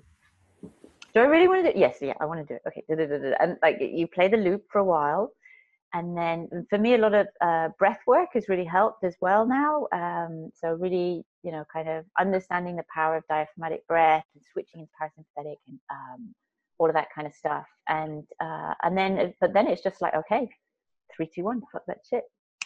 Move. Um, so yeah it is it's uh but like yeah if you're if you're not training and seeking out challenge life's going to bite you on the ass. It's just going to like, yeah. When, not if, when, not if. You know. Touched a couple other thinkers that I really like. Rory Miller is a self-defense teacher who I really admire, and he has this saying: uh, "You don't get to choose the bad things that happen in your life." Mm-hmm. Yeah, just how you deal with them. there's, going to be, there's going to be tragedy. There's going to be difficulty. There's going to be obstacles. That's the nature of life. Yeah. And and then the other the other concept that comes up here for me is uh, Nassim Taleb's uh, concept of anti-fragility. Right. Mm-hmm yeah when you when you're exposed to to da- to risk to mm-hmm. to mm-hmm. stressors mm-hmm. becomes anti-fragile yeah you intentionally buffer yourselves from those things you atrophy uh, yeah it's like you only get to choose one or the other mm-hmm. physical practices in some ways are the are the the most concrete way to look at that yeah yeah i mean this this habituation of resilience is um it's something that we can all embrace. I mean you know like the the water is getting colder now but you know every every time after training if rodrigo says like hey do, do you want to go jump in the ocean? I'm like yes. Because i know afterwards will feel amazing. I know like going in sometimes right now is like um so but yeah i mean habituation to resilience and and there's always a step you can take that's the thing it's not like and people think like oh god but then i have people think big and you know if you want big change you need to think really small. Um so i yeah i'm a you know you can you can habituate yourself to so much. We're, we're you know people are we're kind of like cockroaches. We're, we're we're way more resilient if if if you have the exposure um i think. So you have to expose yourself but then it's about the dosage right that's that's exactly, yeah, yeah, yeah, yeah. And I'm, I'm, I'm the, I'm the slow long road. Yeah. yeah. I mean, I, I really like the the David Belle quote, which is um, parkour is a long term discipline. Mm-hmm. So you know, like, can you? Uh, which is why, like, how big is your jump? Is just like it's got nothing to do with anything. kind of, you know, side of stuff. Um, you know, can you can you ever stop learning how to overcome an obstacle? No. Like what? So you run out of obstacles? That's ridiculous because that that presumes that the environment's not changing and you're not changing. Well, both are changing all the time. Yeah. So there's always an ability for change. There's always an exploration. There's always a new day. Like the when you surf, there's there's never the same wave. When it, when you're outside, the temperature is different, the light's different, the the the texture is different, the the moisture is different, the surface is different. You're different. Did you sleep? Did you are you awake? Are you tired? Are you beginning of day? Like it's always an option. Greek philosopher Parmenides, who said, um, "A man never steps in the same river twice." Yeah, yeah, yeah, yeah. Exactly that. Yeah, yeah. And especially when we, yeah, with the games we play outside. Yeah, Stefan said something I liked. He said, "You know, he never likes to say that a jump was easy Mm-hmm. Yeah, after it's done because it doesn't respect the process that went into it." yeah, yeah, yeah. I mean, someone said to me once, um, "Yeah, well, that's easy for you," or something like something, and and it was to do with with you know my my movement, and and I was like, like so offended. I was like, "You have no idea!" Like, like I turned into like an internally like, like a dragon. I was like, How Right. dare you? like do you know how many times i've cried do you know how much i've hurt do you know like fuck like on the one hand like how amazing that it looks like i've done something with ease that would create such a comment hmm like wow because really nothing did come with ease you know um so it's it's kind of funny like and that's the thing like you you never know you can you know you can you can look at shapes but uh you never know Yeah, absolutely. So that I wanted to talk about breaking the jump because that's the title of the book. And, Yes. uh, and I think it's an interesting place where the the parkour philosophy um, kind of touches some of these other con- concepts and some of these other ways that people have really started to try and answer this question of how do we grow in life. Mhm. So Stefan Vigroux came out here to Seattle and taught a seminar, and he took us through oh the, yeah yeah uh, five, I think, five steps of breaking the jump. Right? It was feeling the call of the jump, mm-hmm um, assessing the jump, feeling the fear, overcoming the fear, deciding and acting. So six steps. Right? cool yeah yeah Um, so what was fascinating to me about that one, it, it helped me a lot. Like it actually just having a process to think about the way that I did that. mm-hmm. It was it was an interesting time in my training because when I was in um, I wasn't a guy who did a lot of rooftop stuff for the years that I was doing mostly urban parkour Mm-hmm. because I was already a leader pretty much from the moment I started. I was a the community and I was always worried about uh, the reputation that it would gain if I was caught trespassing. Sure. Yeah. But when I started moving in the trees, nobody was going to. yeah, yeah. to uh, don't be in that part of the only that part of the tree yeah, Yeah. you're in a tree yeah so I started being able to explore heights and being able to really feel that process and the, and the meaning of that process in a way. And so I've, you know, uh, it's very interesting to me because in some ways my skills are very, you know, that I ha- my jump isn't a lot bigger than it was seven years ago. Um, but the stuff that I'm comfortable doing at heights now is massively different. mm-hmm. Um, and and working with Stefan and working with Dylan Baker, Mm-hmm. from the Apex scene also Yeah. helped both in refining the mental game. But uh, I, the guy I mentioned earlier, Rory Miller, introduced me to this idea of the OODA loop, which is um, orient, uh, observe, orient, decide, and act. It's the central kind of yeah yeah um, idea uh, that they use in the military. It came from this military thinker John Boyd, and it's it's also applied by business thinkers. It's like everything in the, uh, in the world is the reality that things are changing. You're not stepping the Yeah. same twice. You need to observe what's happening now, mm-hmm. orient, and then make a decision and act. Mm-hmm. parkour is this really interesting place to um, to, to to be able to look at each step of the process in depth mm-hmm. and ask yourself you know am i am i am i seeing things mm-hmm. right am i assessing them intelligently right Mm-hmm. do i have a process to overcome the fear Mhm.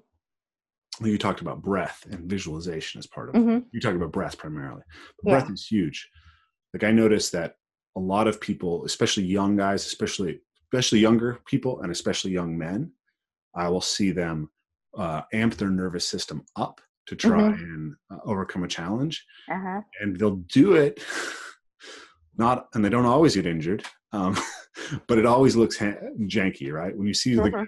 i can do this come on man and all his friends are shouting at him it's like Okay, you know that when he jumps Mm-hmm. look horrible Mm-hmm. um, and i think that's a really interesting process how, how we do that so um, i guess my question here is you've you've how did that end up being the name of your book? How have you been exposed to that thinking? And how do you know how was it developed by those people? Because it's very interesting that the same concept was developed in the parkour community as came out of like john boyd's work in the in military thinking. Um, I mean, they from the, the the questions I asked, it was just like that phrase was always there.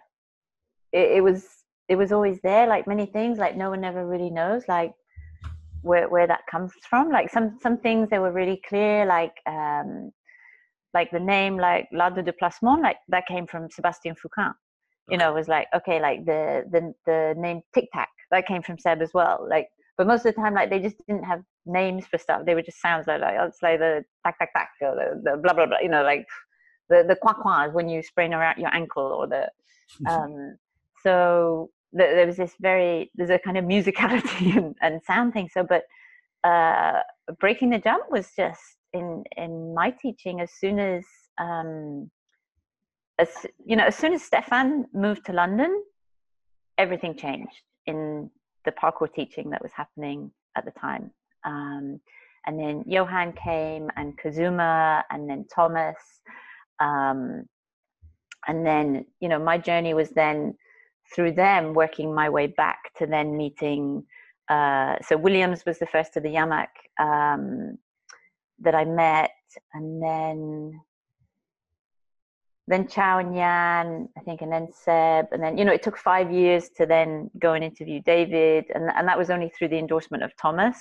Mhm. Um, and uh, so yeah, breaking the jump was just like that was just part of the vernacular. That was just always there. Like how to how are you going to overcome? How are you going to achieve this challenge? Was just did stefan have that that breakdown of the six steps from the moment that you were introduced to the concept or was that something that developed later do you know uh, I mean, it was never presented as these are the steps. hmm but yeah that's what we did that that's um yeah and like yeah does it like does it speak to you? Do you see it da da da and then the the visualization like can you see yourself? Like can you okay and then you know like do the ground level stuff test it out physically have, have you got it kind of thing and then you know yeah. Do you want it? Yeah okay like are you going to press your own fuck it switch? Are you going to do it? So i mean it wasn't laid out but that's that's what we did yeah. And i mean i wasn't breaking much jump many jumps. Was just like, i was just surviving. Um so uh but i i observed them doing that. Um you know what i filmed of their training practices and what i filmed of them those individuals doing that then yeah that was that was how they would go about it. But there's i can't give you a clear like i mean it's like all of it you know they weren't kind of like oh well i this was a reference from from there or or there like oh so and so read this book or or whatever. There were just so many things that were in ideologically inherently part of their cultural and family backgrounds that were like okay yeah you need to be resilient and resourceful because we don't have shit like you need to to have this stuff. So you So need to find a way to do that. So they they yeah So that actually brings me to I think the last question for for today's interview, which is we haven't touched much on the the anthropological side, which is interesting because I was an anthropology student as well. Mm. Her her master's thesis on parkour, so we have that in common. But I have a spe- sort of a specifically anthropological question for you, which is there, there there's a lot of people who kept playing, who Mm-hmm. did stuff like the parkour community. Mhm.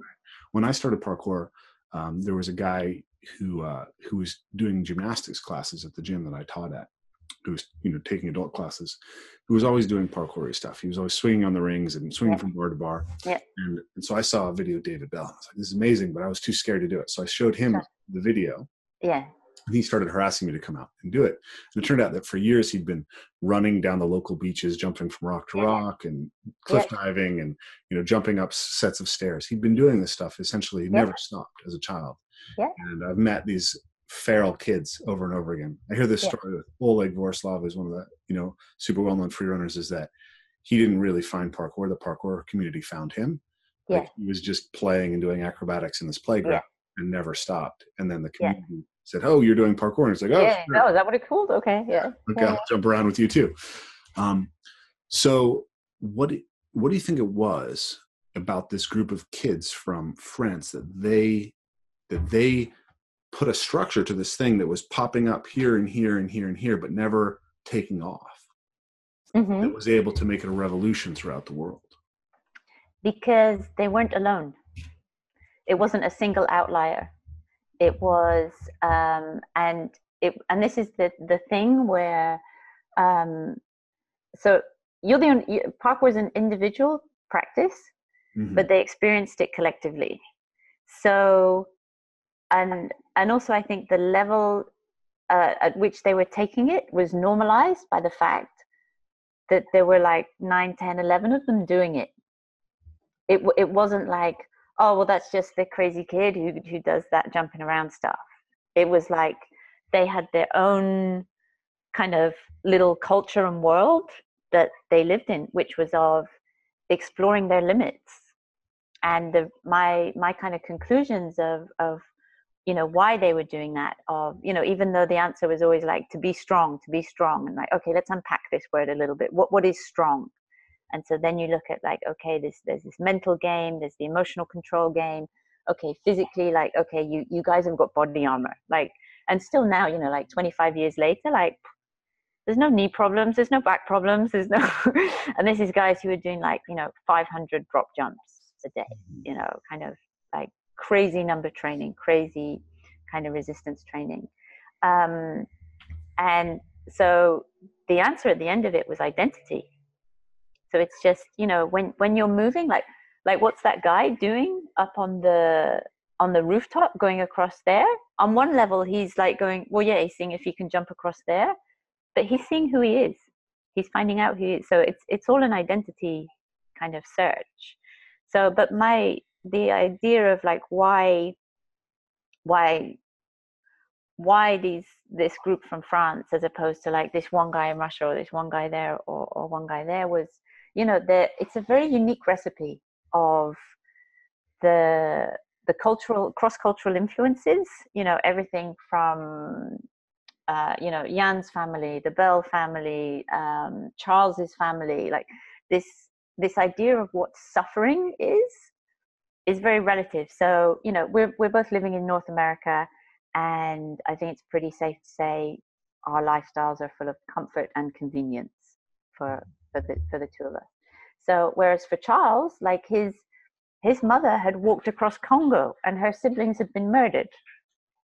So as a parent, the reference of what is suffering is very different than what what your your son's reference would be to an idea of suffering for, for something you've experienced. So the therefore when you have these these other references what is that are set at more extremes then everything else can become more extreme. What is your limit? What's the worst thing that's going to happen to you? Well you you you do that thing and you break your leg well and then you're going to be taken to hospital. Okay so what are you so scared of? What's the, what's the big deal? Well you're not going to die in the middle of the jungle. What's wrong with you? Yeah okay. Stop you stop your whinging. You know so it's there's there's a relative extreme but this collective experience of it was more than one and they all fed into that you know? So you had this range of um, physical and emotional uh, influences. You know you had the the perfection of gymnastics. You had the conflict and fight of from from wrestling and just like from from yan. It's like if i create conflict with you you'll show me who you are. Yeah. That's yan like boom i'm going to piss you off i'm going to push your buttons. How you react? I'll see who you are. I see who you are now. oh now you're my brother. Cool we're family. Mm-hmm. you know? So you have uh, those personality traits. You have influences from athletics you have influences from basketball you have influence from martial arts you have um, then this kind of resilience and resourcefulness and creativity. And so you know people have always run and jumped and climbed and done you know crazy solo stuff like body centric and they've been creative or whatever but and th- there's nothing new in that but it was this recipe mixed with these cultural uh, cross-cultural formations and, and influences mixed in with this architectural folly which is is kind of you know written about with with Évry and the urban planning but then also mixed in with the nature of the the the Écouen forest in sarcelles. So you know everyone you know we saw parkour in the urban landscape because it has more implicit political meanings. And in terms of the power relations of what it means to not follow the route like this architecture has been built so you go down here and you go down here and you go down here. But then this person's gone no i want to go there there there. No one moans at you in nature if you do that like okay well you've gone off trail like woo like it's not so big a deal you know? Yeah. like what do you mean you you you went you decided to take that line and step over that log? It's not such a big story because the power relations are at, at play in the same way as that they are in the urban. So um and you know at the beginning of the of uh, you know the initial Yamakasi group when they did the display of, against the the military firefighters they were then seen as like there was then something that could give a, a relative comparison for mainstream eyes so when the so the first public showing of the physical skills I mean, every time I say physical skills, I am meaning like mind body skills because that, for me, that's just like implicit and inherent. Of if you can do this great thing, you you've gone through some mind games and, and emotional games to be able to do that. Um, you know, so when they're so the elite military firefighters were the pinnacle in in the the eyes of the you know young Parisians of fitness, control, and mm. functionality and ability and then this unknown group of guys dressed in black and white as ninjas with masks came in and owned them mm-hmm. That was the that opened the door. So the, it was made relative. It was like okay these guys are the best. This is the best of the best of the best. No they're not. Okay well let's let's look at what's happening with this.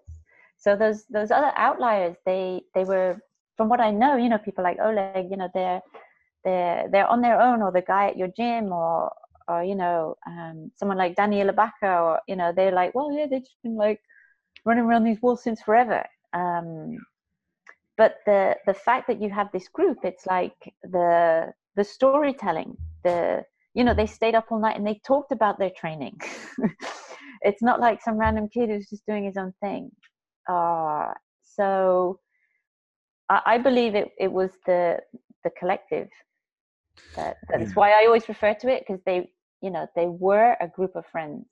So, yeah. um, you, I'm not sure how familiar the audience with, is with the history of this group. You know, mm. so I feel like since it's you and I talking, you know that I know a lot of the context, but uh, to just give people a little bit of background, um, you know, parkour was started by a group of kids from the suburbs of Évry and Lisses in uh, in Paris and Sarcelles.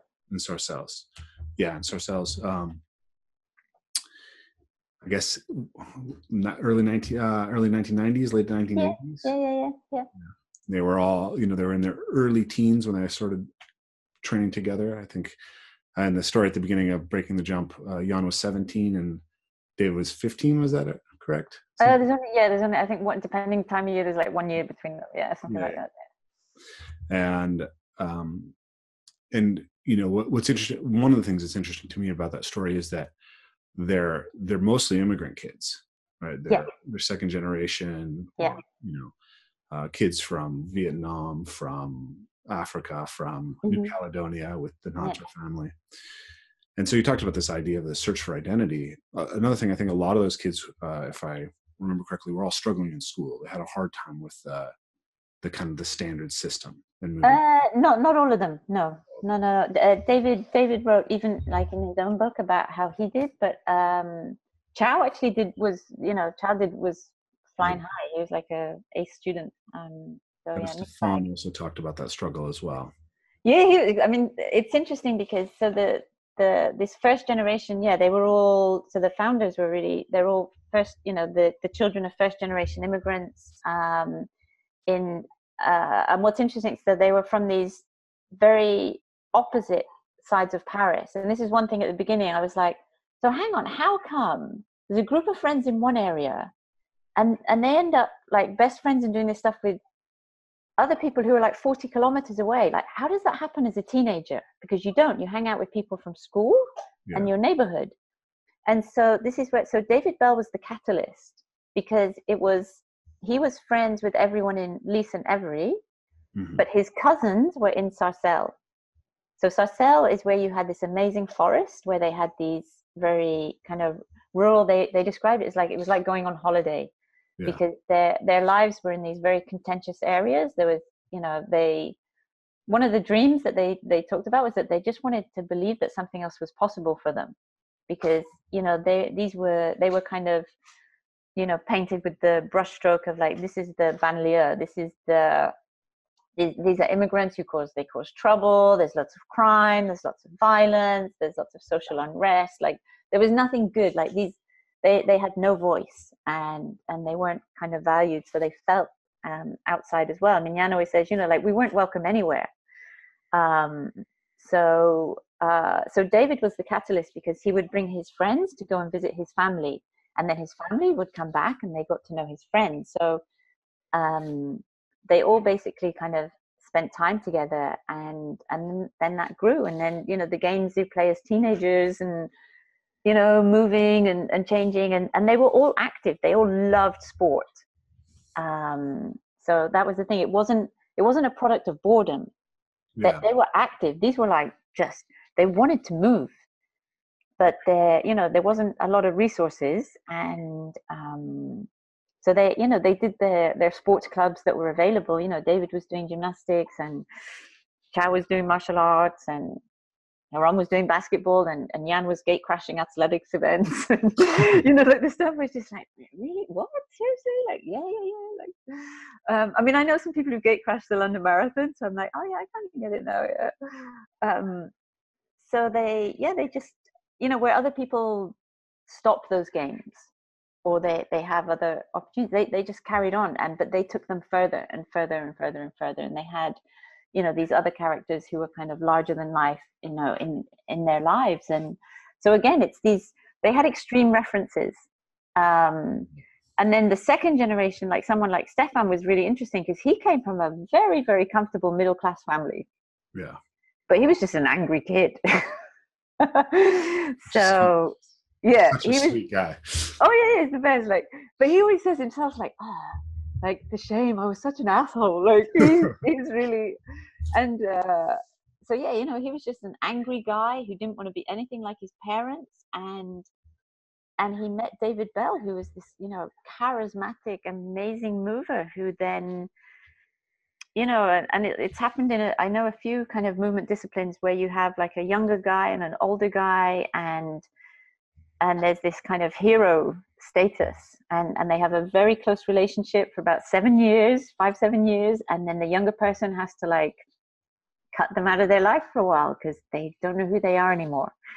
So this kind of um you know so a lot of very interesting relationships. But yeah stefan was interesting because i was like okay well like like i've met your parents. I've been to your family house. It's really nice. Like what, what were you so angry about? You know he's just angry at life yeah. you know. So yeah, he, he wasn't. But then Johan, his younger brother, same house, amazing at school. Johan wasn't angry, but he went out and fell in love with parkour as well. Yeah, interesting. And they're close, yeah. They're, so they it's it's always fun. Like so many stories um, in this. Cool. Well, we've been chatting for quite a while now. Right. We're good. Uh, well, definitely, I feel like there's there's more stuff that'd be interesting to talk about and getting deeper into the philosophy and the anthropology and, and all these things. So perhaps we can do it again. But uh, yeah. for now, I'd like to be respectful of your time and, and then we can stop there. But thank you very much, Julie. No, pleasure. Pleasure. Thank you. And uh, and if people are interested in your work and coming to to to see what you do and, and, and train with you, where should they find you? Um, so I run a website called See um, and the the URL is csee dash do.com, or you can always go to julieangel.com um, and you'll find links to it there. But yeah, find me on on Facebook, say hi, send me a message, and go like, "What the hell are you talking about?" Or um, yeah. So thank you for your time. Awesome. Thank you very much, and talk to you again. Thank you for listening to the Evolve Move Play podcast. If you enjoyed this episode, please like, share, and subscribe, and leave a review on iTunes if you can. Finally, as we mentioned before the show, this is a listener supported podcast. And if you want to be able to have us have the most regular content, have the best guests on, and give you guys the best quality of audio and video, please consider supporting us on Patreon. Thank you very much, and I look forward to sharing more with you guys soon.